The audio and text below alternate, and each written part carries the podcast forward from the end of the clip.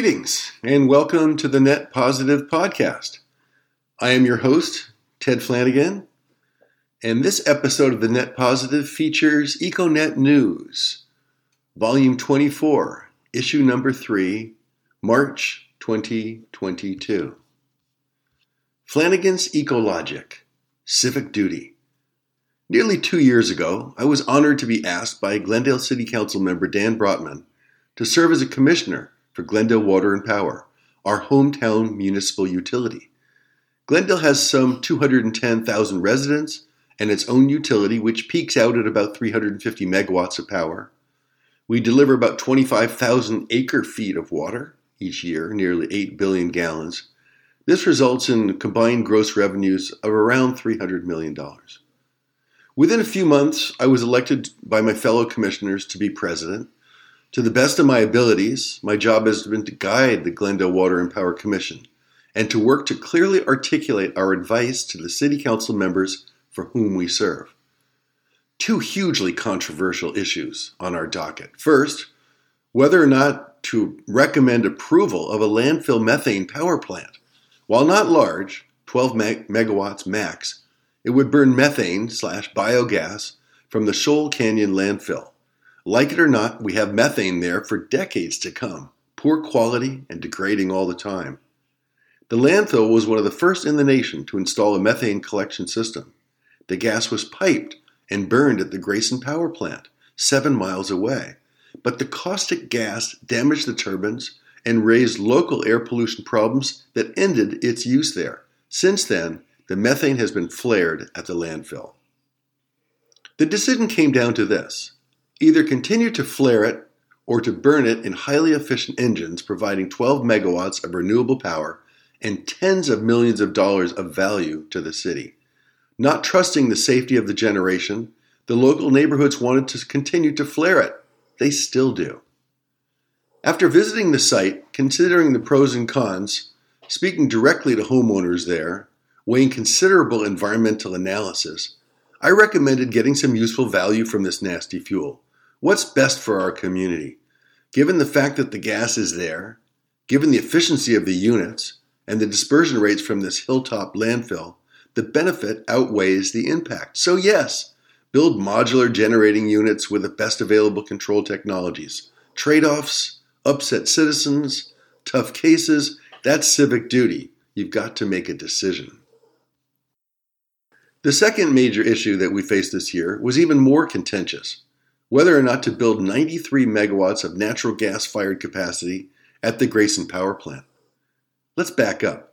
Grayson is a sprawling facility of nine generating units located along the Los Angeles River in Glendale. One of the boilers was built in the 1940s, another in the 1950s. It's a museum. Right now, you may be able to fire up, up as much as 160 megawatts there. Several years ago, GWP wanted to increase the plant size to 262 megawatts using combined cycle gas turbines. That plan gave rise to the Glendale Environmental Coalition, the GEC, headed up by Dan Brotman. GEC members could not see why the utility would invest in gas fired capacity, a 30 to 40 year asset, when our society and our utilities are making large and needed strides to decarbonize. GEC's message was loud and clear. The GEC got the public and council's attention and Council put the 262 megawatt repowering project on hold and instructed its utility to release an open solicitation called the Clean Power RFP. Over 40 proposals presented clean energy solutions for the city. Things like virtual power plants, solar everywhere, energy efficiency, demand response. Several programs took root, others are still in development. And at the end of the day, the utility came up with a revised repowering scheme for Grayson. Gone is 262 megawatts of baseload capacity. The revised plan calls for 93 megawatts from five 18 megawatt Wärtsilä engines that will run no more than 15% of the time, and 75 megawatts of Tesla batteries. Wärtsilä, a Finnish company, is developing means to use higher and higher concentrations of hydrogen fuel in these engines. My commissioners and I studied the facts, deliberated, we've been lobbied, and in the end, we are united in consensus. Let's get off gas as soon as possible. Let's encourage policy to convert the gas engines to green hydrogen as soon as possible. Let's maximize energy efficiency and demand response in the city. Let's fully support distributed energy resources. And let's build the scaled down power plant so that our utility has sufficient capacity in the coming summer months. Rather than being short and putting the community at risk of rolling blackouts, let's put the capacity in place to safeguard our seniors, our hospitals, our vital infrastructure, and our community. While not perfect, as it does involve gas use, the Commission and I saw the good in the revised plan. Accept it with the caveats above. That was our recommendation to Council. Shortly thereafter, Council took up the Grayson repowering issue. Dan Brotman went from GEC founder to City Council member. He wants to leave no rock unturned, to continue to dig into alternatives to the plant. GWP buys most of our power from far away, and access is constrained, complex, and historically rooted. Can GWP negotiate for greater transmission access for LADWP? Can GWP buy more capacity from LADWP? Can GWP ramp up energy efficiency and demand response programs? How much distributed solar and storage can be readily built in the city? Dan Brotman presented a motion to postpone the decision to fully explore these carbon free options. The motion to dig deeper for alternatives passed. All five units that make up the 93 megawatt plant are on hold now as solutions are considered. Time is of the essence as air quality regulations are forcing the closure of some of Grayson's units. Hopefully, the benefit of the delay, finding means to be deep green and true to a carbon free future, will be greater than its cost. It was a risk that I was not willing to take and impose on those vulnerable in our community. Coming down on the side of combusting fuels is uncomfortable for me. EcoMotion specializes in solar and storage solutions. My career has been dedicated to greening through efficiency, but civic duty caused me to think broadly, not just about my positions, but the livelihoods of the many residents of our community I'm in a position of influence, and my charge is to use that for the greater good. Not my dogma, but the greater good. I studied these issues, considered and reconsidered, and at the end of the day, had to make a judgment. Actually, two. One in favor of using a nuisance gas for community benefit, and the other for the strategic deployment of 93 megawatts of gas fired capacity. What a year! What a year of tough decisions. Baptism by fire in the name of civic duty. Quote of the week Reaching this nation leading milestone, with more than one gigawatt of community solar installed, is a testament to New York's aggressive pursuit of clean energy alternatives that will supercharge our economy and bring us one step closer to a carbon neutral future. New York Governor Kathy Hochul. 24 7 CFE, carbon free accounting. Being net zero power consumers isn't enough. That net has implications, often involving carbon. Sure, I get credit for all the green power that my solar system generates, but at night, I may well be drawing kilowatt hours from coal or nuclear or gas sources. That ain't good. Leading companies like Google and Microsoft and IBM are focused on what some call a seemingly impossible frontier, figuring out how in real time to match energy use with clean energy supply. How can they ensure that there is clean energy available where and when it's needed all day, every day? That's the challenge. There have been and still are times when there's not enough solar or wind available, and carbonated electricity has still been drawn and used. Google was early in articulating its 24 7 carbon free energy goal. Microsoft has a 100% plan. IBM calls it true zero. But how to get there? How to get 24 7 CFE?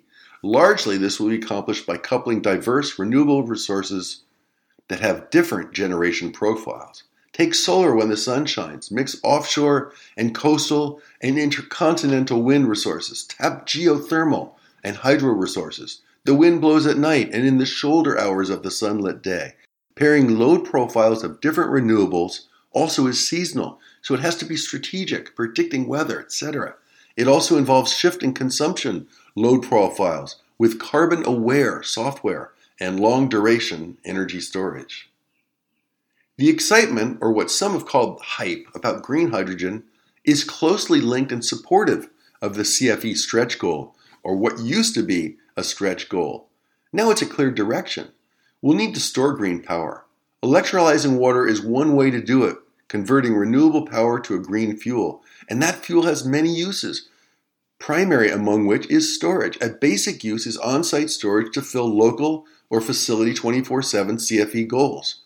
Generate electricity with solar or wind, electrolyze water to create green hydrogen, store the hydrogen, and then run it through a fuel cell during those periods when the renewable resources are short. Losses? Of course. Buy cheap power and use storage judiciously. Microsoft is committed to powering all of its buildings and data centers with CFE by 2025. In Sweden, it has a contract in place with Vattenfall to power three of its data centers with clean energy, hydro in that case. Google and Microsoft data centers in Virginia will be supplied with round the clock renewable energy. JP Morgan Chase plans to run all of its offices in the United Kingdom with clean energy all day, thanks to a partnership with EDF and ClearTrace. Mega hydrogen projects. Saudi Arabia intends to be the world's biggest exporter of hydrogen. Currently, Aramco, the Saudi state owned oil company, is making blue hydrogen by stripping hydrogen off natural gas and then sequestering the remaining carbon dioxide. Now the country has a bold plan to rule the $700 billion hydrogen market. The plan includes a massive green hydrogen project called Helios. It will use 4 gigawatts of wind and solar to power 100 ThyssenKrupp AG electrolyzers that are each 130 feet long to generate green hydrogen. Saudi Arabia plans to ship hydrogen fuel as ammonia as it is easier to transport as a gas. Texas is not to be outdone. There, a 60 megawatt green hydrogen project called Hydrogen City is in the works. It is slated to be the largest green hydrogen hub in the world. It will use wind and solar drawn from the ERCOT grid during periods of low prices to generate 2.5 billion kilograms of hydrogen per year. The facility will utilize its own salt cavern for storage. The hydrogen will be piped to port cities for different applications from green ammonia to sustainable aviation fuel and other green fuel products. German RWE and London based Neptune Energy have signed a development agreement for an offshore green hydrogen demonstration project to be built in 2023. H2opZee aims to build as much as 500 megawatts of electrolyzer capacity in the Dutch NorthC to produce green hydrogen by using wind, offshore wind. The green hydrogen will be carried to land in existing pipelines. Meanwhile, the Dutch data center company, North Sea, reports that its Groningen facility will install a 500 kilowatt hydrogen fuel cell module that will run on green hydrogen. It will be the first data center in Europe to have done so. Hydrogen combustion NOx.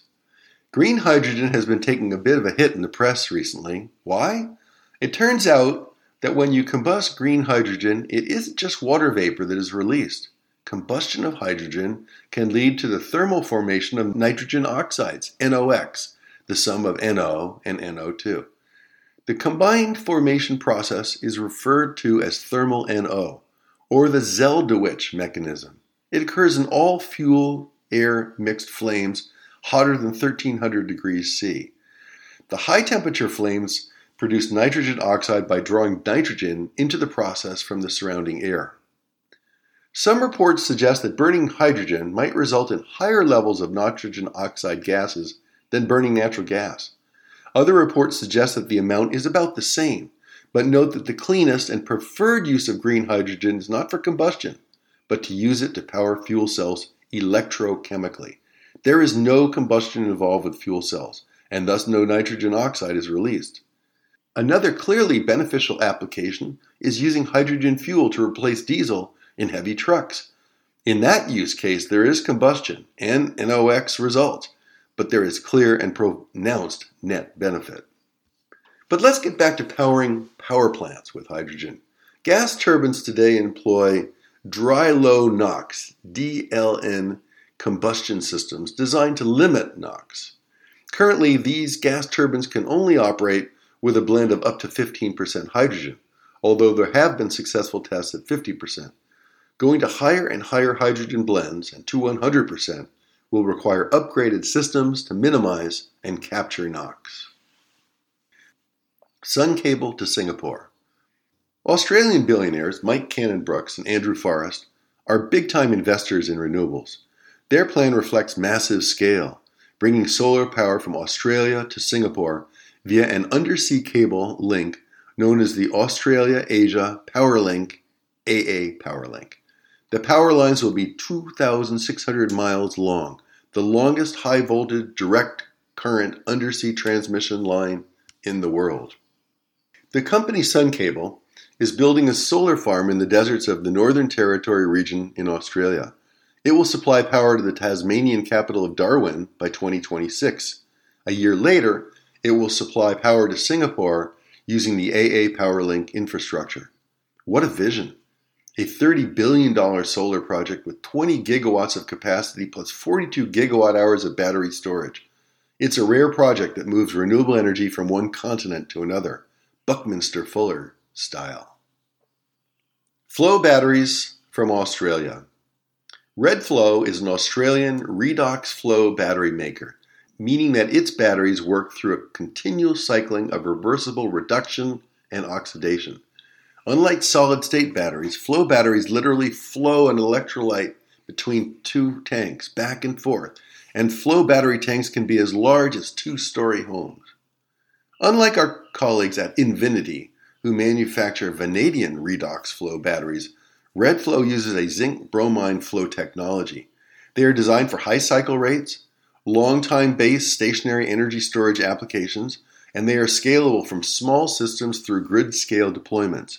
Unique advantages of these batteries include 100% daily depth of discharge and tolerance to high temperatures. Reportedly, they can thrive in tough conditions.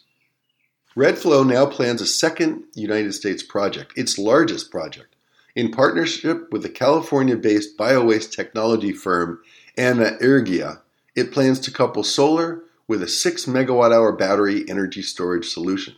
It has signed a letter of intent with Anaergia's subsidiary, SoCal Biomethane, to install the flow batteries at its Victor Valley bioenergy plant, which converts food waste and wastewater into natural gas. The solar plus storage solution will reduce the plant's operating costs, will cut its carbon footprint, and is slated to be completed mid 2023. The planned facility in Victor Valley comes on the heels of a 2 megawatt hour storage project in Rialto, California.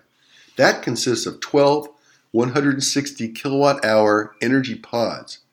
The 6 megawatt hour installation in Victor Valley will use as many as 600 Redflow generation batteries. End of life solar modules.